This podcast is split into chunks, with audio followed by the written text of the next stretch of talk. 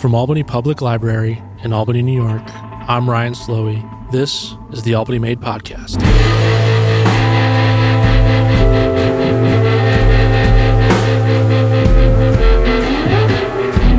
In today's episode, APL Executive Director Scott Jarzombek speaks with Assistant Professor at University at Albany's College of Emergency Preparedness, Homeland Security, and Cybersecurity, Sam Jackson, about his new book, Oath Keepers Patriotism and the Edge of Violence in a Right Wing Anti Government Group, and the broader culture of anti government and white supremacist extremist groups in America. In a recent article published in the New York Times, journalist Alan Feuer writes about an uncovered plot by the Oath Keepers in which they strategized to smuggle, quote, heavy weapons to the site of the Capitol insurrection in Washington, D.C. on January 6, 2021, and underwent preparations for, quote, urban warfare, riot control, and rescue operations long before the election of President Joe Biden. Three members of the group are now facing charges of conspiracy, including far right militia leader Thomas Edward Caldwell. In this interview, Jackson broadens the scope of what we know so far about the inner workings of the Oath Keepers organization.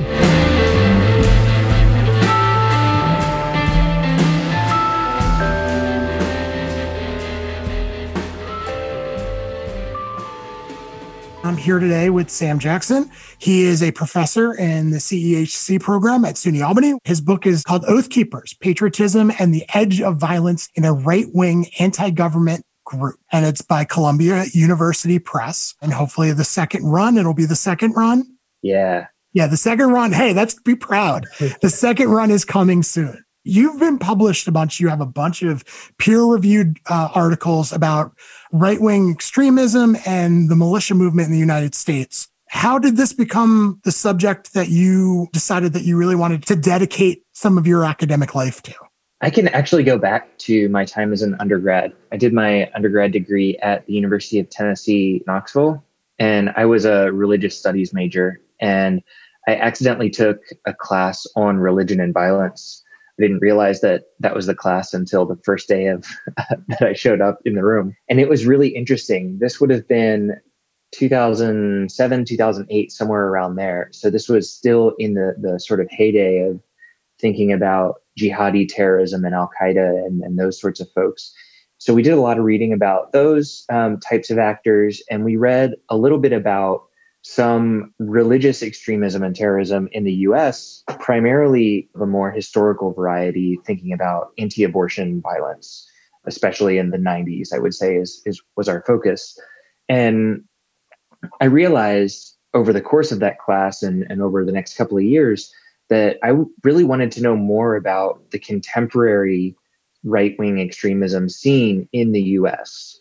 And over a course of time, I was doing a whole lot of reading on the subject and I realized that we know a decent bit about right wing extremism that's organized around racial identity. There's been a lot of scholarship about racism, especially what I call ideological racism, the, the sort of big examples of racism like the KKK and neo Nazis and those sorts of actors. But it seemed to me that there were some right wing extremists who didn't explicitly organize around a white racial identity that we didn't really know very much about. In the 90s, what I call the patriot slash militia movement emerged after some really violent uh, interactions between law enforcement and Americans in Idaho and in Texas um, with the Ruby Ridge and the Waco standoffs. And the militia movement kind of just burst to the scene. And much of what we knew about the movement from the 90s came from activists and watchdog organizations who did really important work, but work that I didn't find particularly intellectually satisfying, especially because there are so many complicated tendrils that come out from the Patriot militia movement and go into some of these other forms of right wing extremism, like white supremacy or like Islamophobia or forms of nativism. So, fast forward to 2013, I started my PhD at Syracuse University, and I knew that I wanted to study some form of anti government extremism as I was thinking of it. This was a few years after the Tea Party emerged, and we had seen a pretty prolific explosion of these armed Americans who were angry about government and who were, it seemed to me, eager to get in some sort of violent conflict with government. And I was trying to decide between a few specific topics. And ultimately, thanks to some very good advice, which in hindsight seems almost uh, prophetic in its goodness. Some of my mentors encouraged me to focus on oath keepers rather than some of the other topics that I was thinking about. So I spent a couple years thinking about oath keepers a lot, reading a lot of their content, watching a lot of their YouTube videos, and the book emerged from that. Do you want to talk about the three percenters just a little bit? We hear a lot about the Proud Boys, which is a Western chauvinist group that has a lot of other strange tendencies around it. And, you know, you have people like the Boogaloo Boys, which, I mean, just the name alone is like the strangest story ever. But the three percenters, there are some aspects of the three percenters that's really concerning. And that has to do with experience and, and past careers and things that they were involved in. In late 2019, I wrote a report for the International Center for Counterterrorism at The Hague called A Schema of Right Wing Extremism in the United States. And in that report, I argue that there are three main categories. There is racist extremism, which is again the, the Ku Klux Klan and the neo Nazis and those sorts of folks. There's a closely related category, which um, I call nativist extremism. These are folks who aren't necessarily organized around a racial identity, but maybe they have like a cultural identity that functions very similarly to a racial identity. Islamophobes, people who are worried about illegal immigrants coming uh, across the US Mexico border, these kinds of folks. And then the third category is anti government extremism. And I'm not going to spend too much time going into the details of that categorization schema but it's worth noting that I argue that these are three distinct analytical categories, but there's substantial overlap between them. So we've got those three main categories. Anti government extremism is the one that I focus on and is where Oath Keepers lies.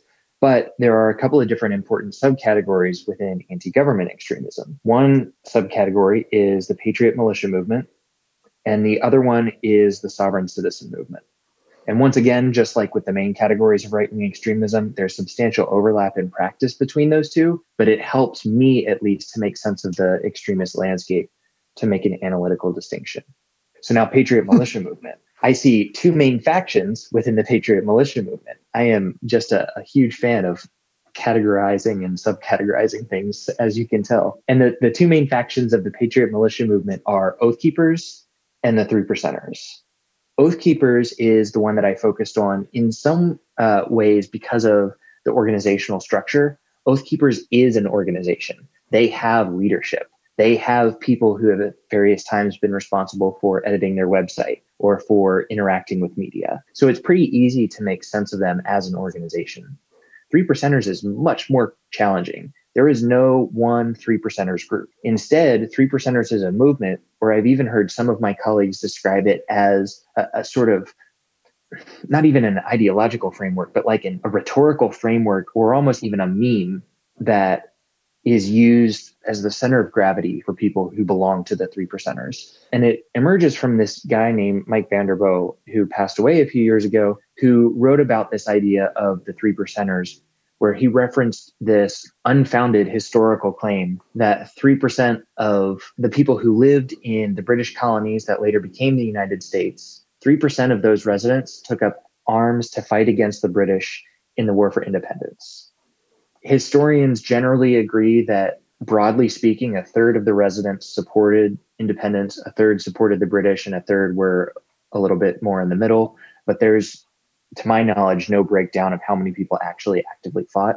So the 3% claim seems to have come out of thin air. But Vanderboegh used it very effectively to say 3% of people rose up to fight against tyranny in the 18th century and they defeated the most powerful army in the world then. Today, we're facing tyranny again. And if 3% of Americans today will rise up, we can defeat the most powerful army in the world once again. And then he actually tries to make his case even a little bit stronger. And he says, we don't need 3% of all Americans. We just need 3% of gun owners. And generally speaking, scholars think that there are around 100 million gun owners in the US. So 3 million people. If he can get 3 million people on his side, he thinks he can defeat tyranny. It's often presented that Oath Keepers are former law enforcement and former military. How do those two groups intersect and seem to be often connected in media? The connection comes from the fact that they espouse a lot of the same ideas. They talk about a lot of the same threats that they perceive, and they propose pretty similar solutions to those threats, which typically involves arming up and being ready to use a firearm against some government agent of tyranny. There are also sometimes ties between individual three percenter groups and Oathkeeper chapters or between Oathkeepers as a whole. And I would imagine that there are also probably some people who are members of both Oathkeepers and one or more three percenters groups. Mike Vanderboegh, the guy who popularized the three percenters idea, was sometimes a fan and a friend of Oath Keepers. He spoke at some of their events. Other times he would criticize them, and in particular, the leader of Oath Keepers for various decisions that he disagreed with. One other thing you mentioned is that the background of people who are in Oath Keepers. And this is certainly something that Oath Keepers claims. They've said since day one that their priority was to try to recruit current and former law enforcement and military and encourage them to honor their oaths to the Constitution. This oath that law enforcement and military takes to protect and defend the Constitution of the United States against all enemies, foreign and domestic. Now, right away, I want to make it clear that they have a very particular understanding of what honoring that oath means. And it's not one that I agree with. It's not one that I think most Americans would agree with. But that's that's been their goal.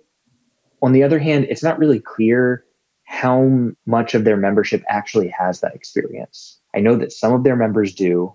I know that some of their members don't, but I couldn't tell you whether most do or most don't there seems to be a real gear fetish when it comes to all of these groups. Three percenters have merch. I mean, I I've yet to go somewhere where I didn't see someone wearing a three percenter shirt and thinking, I don't think they know a hundred percent what they're wearing, or maybe they do, and I'm just in a bad place. But it seems to be a real obsession with with tactical gear and just guns in general. What did you see when you were looking at the Oath Keepers? Was there a connection there? Do you think there's a gun culture that now has become a more politicized culture? That's a big question. Oath keepers and many within the anti government extremist milieu definitely are big gun folks. Oath keepers has sometimes even tried to position itself as a group that is there to protect your gun rights. And they've said things like, we know that our message isn't going to convince all Americans, but if we try to orient ourselves around this idea of gun confiscation, that's how we're going to get the most Americans on our side when the crisis comes or, or TEOTWAWKI,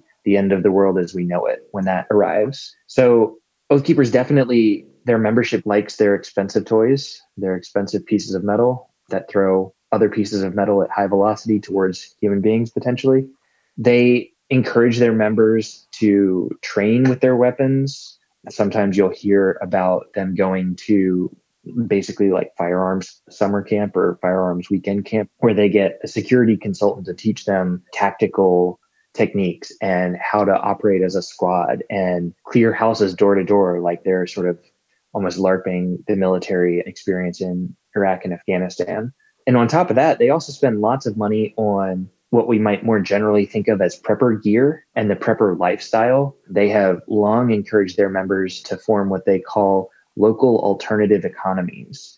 They want people to move out of the city and into the country so they can be self sustaining. So, again, when TEOTWAWKI happens, they can sort of sustain themselves and their community and their family and their friends. If you go on the Oath Keepers website, or at least if you did a couple of years ago, you would regularly see ads for prepper style food supplies that came in like five gallon buckets and you would you could spend a thousand dollars on five gallon buckets of food and just tons of dried beans and, and rice and freeze dried food and all this kind of stuff and you would also see um, even as late as I want to say November of last year, Oath Keepers would sometimes partner with firearms manufacturers, especially smaller ones, and ammunition manufacturers, mostly smaller ones, to offer their members discounts. Wow. So there's this really interesting intersection of commercialization and extremism. There's a great scholar, she's a professor at American University, Cynthia Miller Idriss,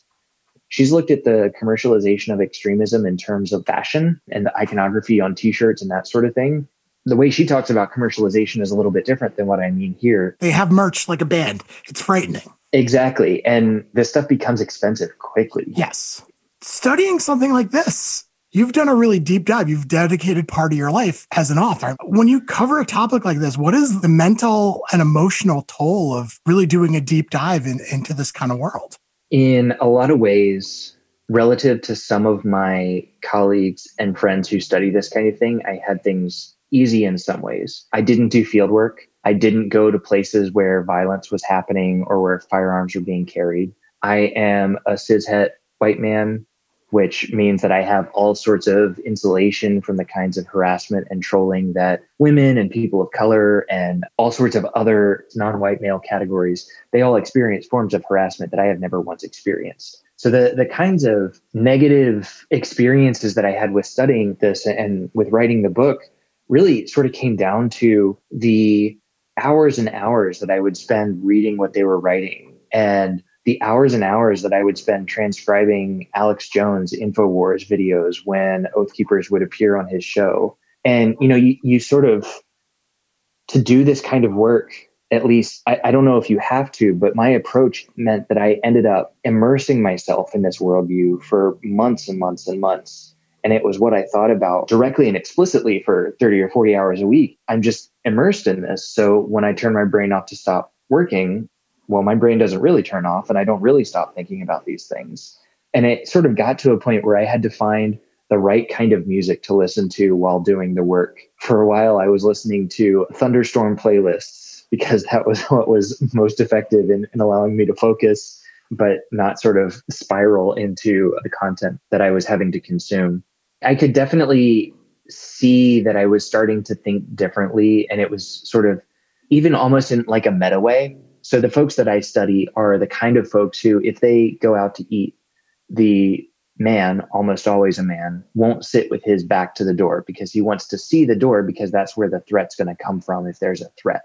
I think there's something harmful about even thinking about threats as that pervasive and that ubiquitous. I have this totally unsubstantiated hunch that I've mentioned to a few of my colleagues at CEHC that too much preparedness is actually a bad thing and can have hmm. negative psychological and societal consequences. I don't know how to study that at all, but I'm in my bones, I'm convinced that it's true. And I think it's something that I started to sort of edge towards as I was spending more and more time reading Oath Keepers material and, and reading things about the globalist cabal that's coming to steal your rights, or Obama's coming for your guns, or, or whatever other threat du jour they were talking about.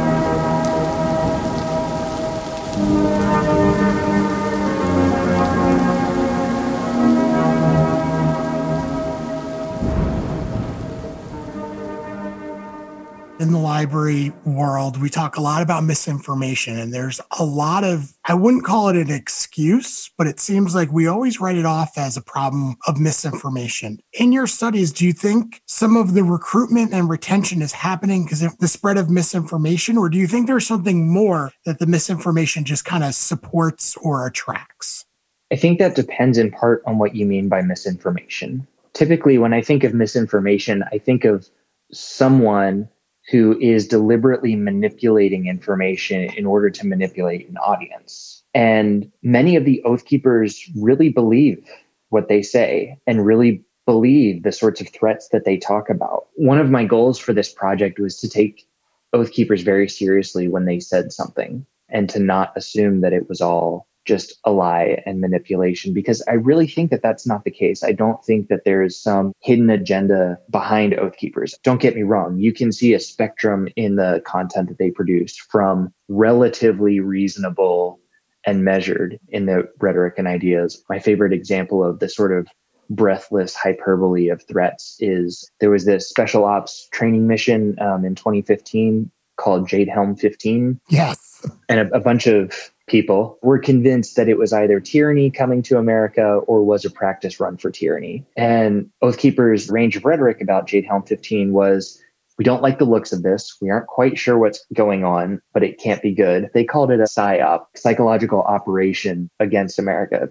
they were convinced that it was this nefarious plot. Something about turning Walmart into camps. I remember that. Uh, that that yeah, was because I thought it, that was some ridiculous statements. It actually gets even better than that. There was one particular set of ideas about Walmart. Some people were convinced that Walmarts were actually being used to house underground railroad stations so that the government could ship dissident inmates from one place to another covertly from your perspective, if someone who's listening to this podcast is, you know, hopefully this next Thanksgiving, we're all at the table together again, or, yeah. or maybe Christmas, or maybe some of us will do Christmas in July. So we're going to see extended family members. And around those tables are always those conversations. And those conversations have gotten dark in recent years. If you find a member of your family or your extended family or your friends group showing a tendency to move towards these organizations. What would your approach be? I mean how would you how would you dissuade your 17 year old cousin from wanting to join an organization like this?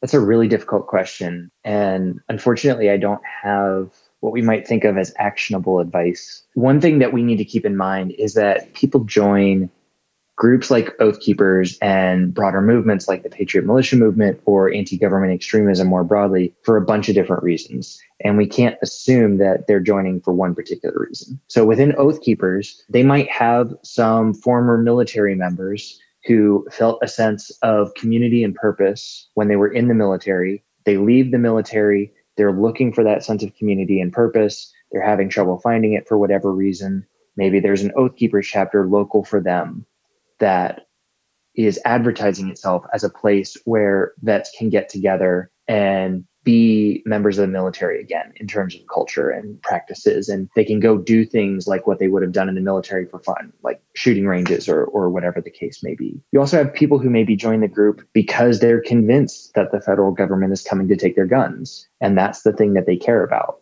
You might have other people who join oath keepers because of some of the so-called security operations that they've done or have promoted on the US Mexico border because they're convinced that the greatest threat that America faces is so-called illegal immigrants crossing the border. There's this whole range of reasons that people might join Oath Keepers. And I think for some of those motivations, there are easier interventions or easier approaches to having conversations with those people than others. If someone's looking for community, maybe there's another community they can find Maybe it's something as banal as Habitat for Humanity. If they're convinced that the government is coming for your guns, maybe it's about having a conversation with them about what do you think has been attempted over the past few years? Well, has that really been attempted? Let's go do some research. Maybe we can even go to our local library and do some research if it's uh, if we're back into non-COVID times. If it's a broader conversation though about tyranny and your 17 year old nephew is convinced that COVID was manufactured by the government so that Bill Gates could develop a vaccine, so that he could inject you with some sort of nanotechnology to control you. That's really difficult to come back from and really difficult to combat. And those are the ones where really I'm, I'm always looking for experts who focus more on bringing people out of these kinds of groups to share their wisdom about how to come back from that kind of thing. Because frankly, I, I just don't know any book, nonfiction or fiction, that you would suggest to introduce an individual outside of your books and your, your publications that you that you think could also be read to kind of give somebody an overview of this world? Which friend do I want to recommend? so it's it's not directly about this, but a sociologist named Ruth Braunstein wrote this book it's either prophets and patriots or patriots and prophets. She looks at in the early years of the Obama administration, she compares right leaning activists and left leaning activists. And she tries to understand how they make sense of American politics and how American citizens should contribute to public life. And what she finds is that the right leaning activists who were affiliated with the Tea Party movement, they had this conflictual understanding of politics where elected officials and civil servants are people who everyday American citizens need to constantly be watching over to make sure that they don't implement tyranny. And she contrasts this with the left leaning activists, which is uh, an interfaith group in her case, who have a cooperative understanding of politics, where elected officials and civil servants, sometimes we disagree with them, but ultimately we're all working towards the public good. We're, we're all trying to pursue the betterment of society, and we can be partners in that effort. that really helps me make sense of groups like Oath Keepers and Three Percenters, maybe to a lesser extent, groups like Proud Boys and some of these other more bigoted organizations. But I really think that does a lot for me in making sense of why groups like Oath Keepers emerged when they did and why they have the sort of why they engage in the rhetoric they engage in, why they engage in the actions they engage in, and also why they have been able to get the level of public support that they've gotten.